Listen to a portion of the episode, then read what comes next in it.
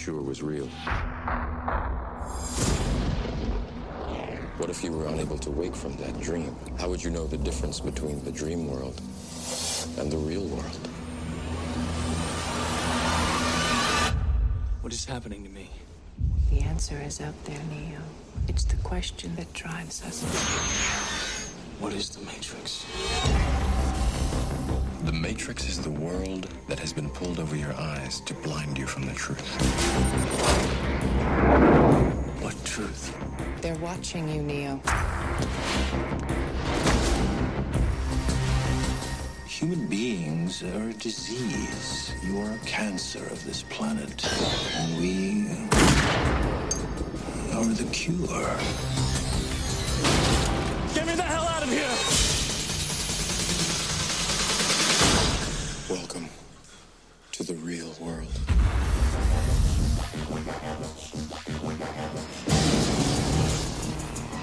So you're here to save the world. So what do you need? Guns. Lots of guns. No one has ever done anything like this. That's why it's going to work. Buckle your seatbelt, Dorothy. Because Kansas is going bye-bye.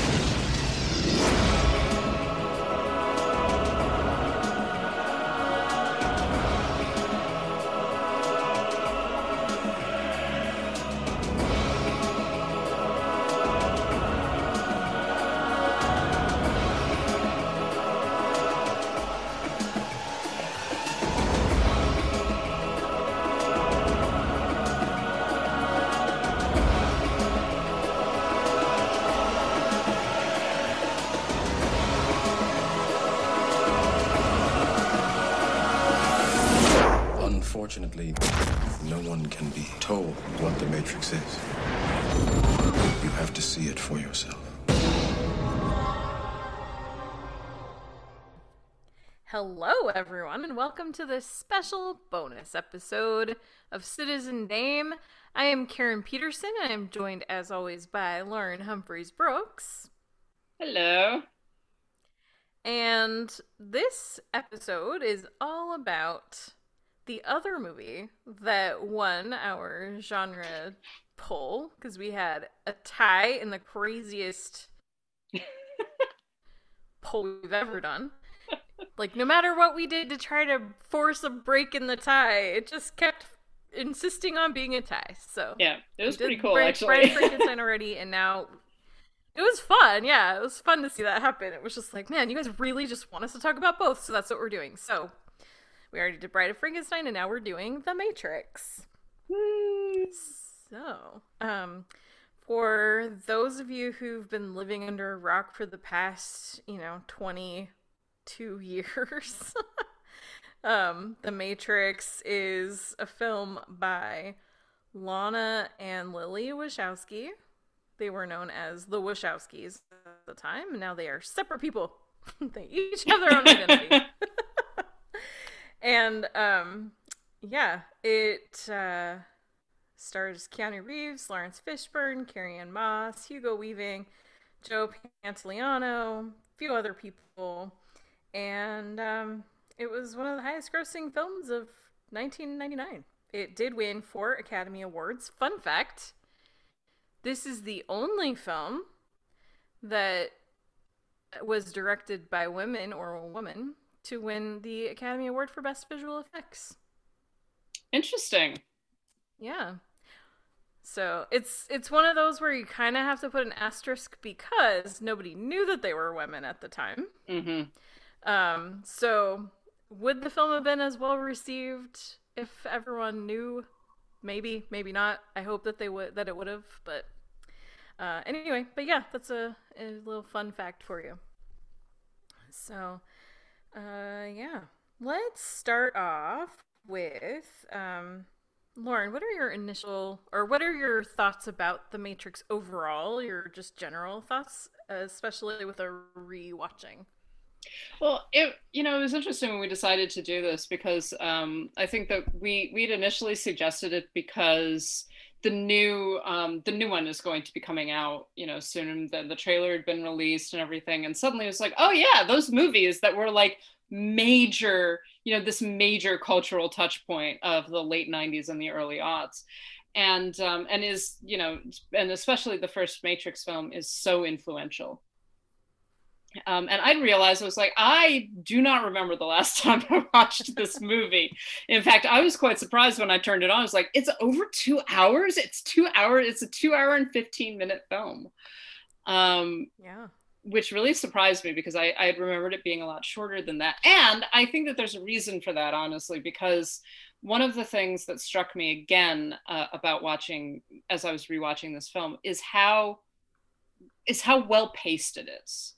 It's it's very tight. It moves along at a really good clip. You know, one of the things I, I liked about it um, in rewatching it was the fact that there's a lot of exposition, right? Because you basically have to you have to have the matrix explained to you because the the you know a good portion of the film is setting up okay here's the situation right it's getting um, thomas anderson or neo out of the matrix getting him unplugged and kind of explaining what all of that means and what is actually involved what the matrix is all of that stuff so there's a lot of exposition um, in particularly in about the first half of the film.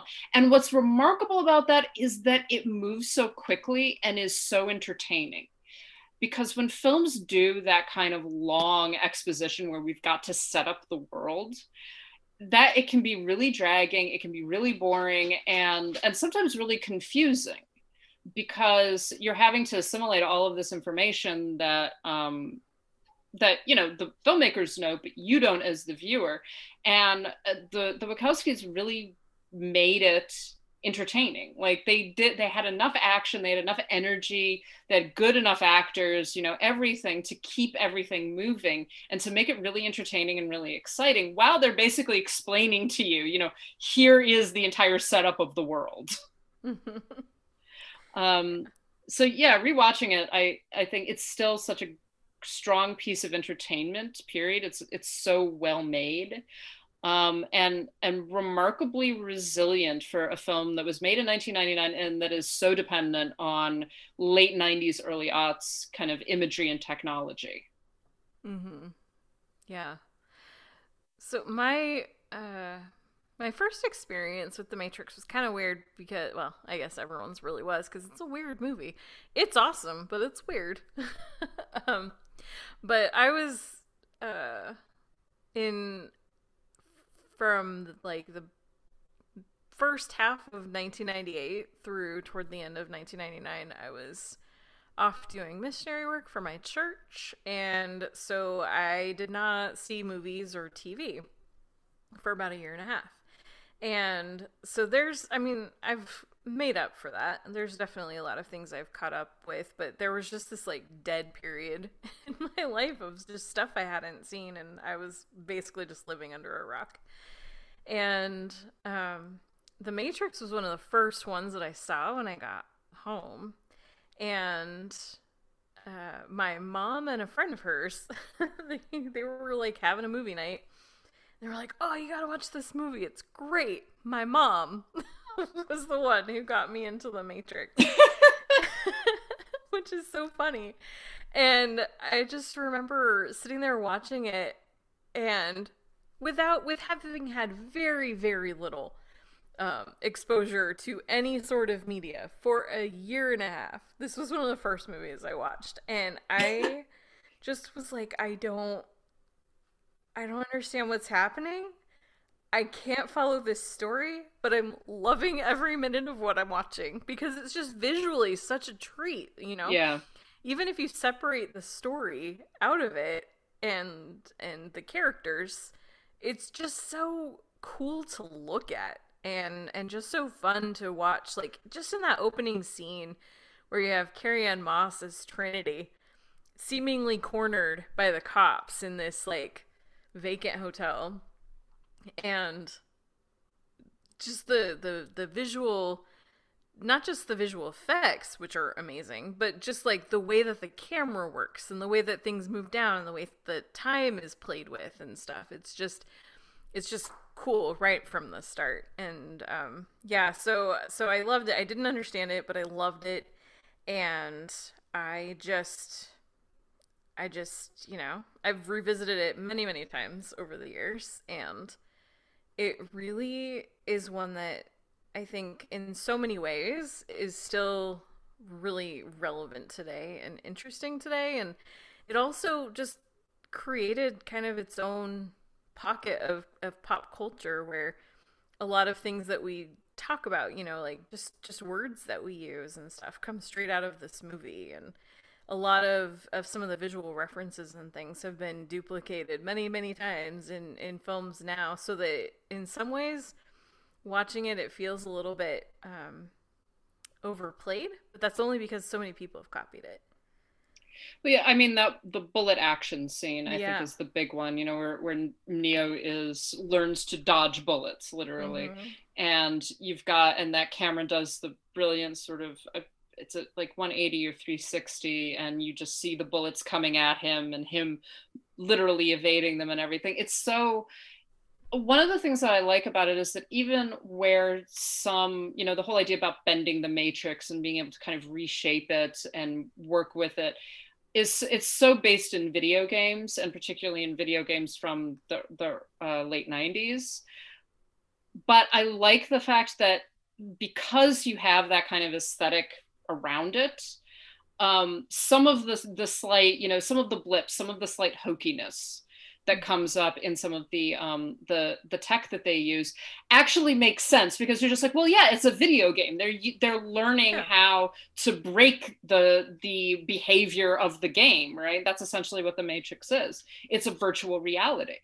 Mm-hmm. Um, and and I, I think because of that, it sort of allows the film a, a great deal of flexibility and it makes it, it, it stops it from being dated in a way that it might otherwise be dated because even though you've got you know these kind of late 90s cyberpunk styles and um and the music and like you know everything you still you still have this uh, structure around it that is like well this is a game right? So there are certain rules that the game follows and there's certain ways that the players can break it. Yeah. Yeah. It's kind of funny because um Disneyland, we used to we used to make fun of Tomorrowland because it was it was a Tomorrowland that was designed in the 50s. Yeah. And so everything was super dated. So uh, we used to call it the Tomorrowland of yesterday. and in some ways I think that applies to the Matrix, but there's also this like timeless nature to it as well. So mm-hmm. it's like even though a lot of it is very like, oh yeah, those clothes are 90s, the music sounds just straight out of the 90s, but there's so much about it that just still um is is timeless and will never go out of style yeah it's it's and like you say it's very cool like even like the way that everyone dresses the long um black coats and the mm-hmm. sunglasses and like everything it's very like these are cool people these are like you know these are awesome people and it, i i also enjoy the fact because they're a bunch of nerds i mean when mm-hmm. you really come down to it they're all computer programmers and hackers yep. um uh they just like oh you nerds look so awesome Yeah, and I mean like Trinity, man, she's yeah. just the best. Like everyone, oh Neo, Neo, Neo. No, Trinity's the badass. She's the real hero of that movie. and I must say that I think that Neo would be the first one to say that. It's just like who's who's mm-hmm. more awesome, you or Trinity? Oh, Trinity's definitely more awesome. Oh yeah, for sure. And that's part of why he's such a great character and why Keanu Reeves is so perfect for him because he recognizes that. Like he knows he's kind of a doofus. Yeah, until and, he becomes cool too. and, well, and he also becomes cool, but I like, you know, he is at least for the first half of the film, basically the audience surrogate, right? He's kind of yeah. we're going on the journey with him, and you know, going down the rabbit hole. All of those, all of those many, many references. Well, yeah, uh, and that's what's really so smart about the way it's written is because like one of the things that just drives me crazy i'm sure it drives most people crazy in movies is when they have all this exposition they need to communicate to us who are watching it. But then you end up with characters who already know being told stuff just for our sake and it's so annoying. It's like no there's better ways to do that. And what's great is they're able to to figure out how to how to do that to, for us through Neo because it makes perfect sense why Neo needs to have all this stuff explained to him. He doesn't have a way of already knowing it. Yeah, and and he reacts, I think, to the to the new parts of information and the new experiences that he's getting in a very natural way, right? You know, so he gets so it all starts with him getting this message to follow the white rabbit. Yeah. Um, and and and one of the things I like and that the film does make a lot of and that a lot of the philosophy behind the film is is is so much of it is about choice. Right? He has to make the choice to follow the white rabbit. He has to make the choice to um to take you know which pill to take. He all along the way, he's sort of given an out mm-hmm. and said, You don't have to become a part of this. But if you keep following me, you're going to learn the truth. And it's that constant kind of push towards the revelation of whatever the truth is. What is the matrix? What is his place within it etc and but i like the fact that you know his reactions are very natural. It's like he sees the white he sees the tattoo of the rabbit and is like okay this is okay this is weird. Um you know my computer told me to follow the white rabbit and and now you know what? I'm going to because there's a curiosity there and i'm like okay i want to see where this goes and and at each step of the way it's kind of like he's constantly being given that that option to not follow through but his curiosity keeps on driving him and his desire for the truth drives him yeah yeah well and he he wants to know the truth, but he also feels that call to like be part of something bigger. Yeah. Which well, sorry, sorry. No, I, w- well, I was gonna say it's it's like what Morpheus at one point says to him is that you know you, you felt your entire life that something isn't right. Mm-hmm. You know, and I think there there's reference to like it's like a splinter in your mind that there's something wrong with the world around you that you and your place in it and you don't know what it is and that's uh, and I, I that's it's good character exposition you know just beyond the the philosophical nature of it it's good character exposition because it's saying that morpheus understands something about neo and that what neo has experienced in his life and this kind of following through on this degree of curiosity this desire to find out more and and to to understand why he doesn't feel right in the world that he lives in mm-hmm. Yeah, exactly. So, um, one of the things that definitely, well, you mentioned philosophy mm-hmm. uh, just briefly. So let's talk about the Matrix as a philosophical discussion, like as a philosophical um, point of view, I guess. Um, All right. Let's talk about the philosophy of the Matrix. well, there are whole fucking books that were written on this when this film came out. I remember them just being like, wow, you guys took this really seriously. yeah. Well, it's funny because, you know, like I like I was mentioning, there's a lot of just pop culture influences that we can trace back to this. For example, if you had the chance to know everything or to blissfully know nothing, which pill would you take? Which choice would you make?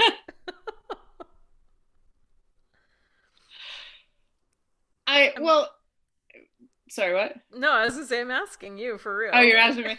yeah. Um well, uh, but I think that that's the conundrum at the center of it, isn't it? Because mm-hmm. when when we get to that scene with um, what's his name, Cypher, I think his yeah. name is, uh, and you're supposed to to you know you're you don't like him he's the ba- he's the villain to a certain degree you, well, know, you don't know that yet when you first but he, him. he's but but when you get to the scene with him and agent smith in the restaurant right yeah, yeah, yeah. um and he's talking about how um you know he wants to go back he wants to forget everything he wants to it it doesn't matter ignorance is bliss right? Mm-hmm. all he sees um, are zeros and ones and yeah. Yeah exactly so and so he wants to go back to that ignorance right? Um, of not knowing of being able to eat a steak and enjoy the steak even though the steak is not real right? What does it really matter? Um, and i i do think that the film intends for you to view him as like you know he's going to betray them but on the other hand it's like he's got he doesn't have a point but he does have a point. Yeah. Where it is like that desire of like yeah on the one hand you want the truth right? You want to see the world as it is. On the other hand there's a certain there's there's a certain argument for the ignorance of it right? That if and and I think that the film plays that up. You know, the next scene you get um, them eating the the tasty wheat or whatever it is the um, the goop that they eat, and it's like okay, there's no pleasure in this. They, they're they're eating because it has the vitamins and minerals and et cetera necessary to survive but there's not any pleasure inherent in that. It's simply consuming something in order to live. Whereas the steak even though it's not even real is something that is actually pleasurable. And so there's there is an argument to me it's just like yeah that one's more attractive definitely mm-hmm. um, but it's not true so yeah. at that point it's like okay so what is better a kind of comfortable lie um, or a very uncomfortable truth yeah and i don't know what do you think karen you've been listening to a special bonus episode on the matrix to hear the rest, visit patreon.com slash citizendame and subscribe.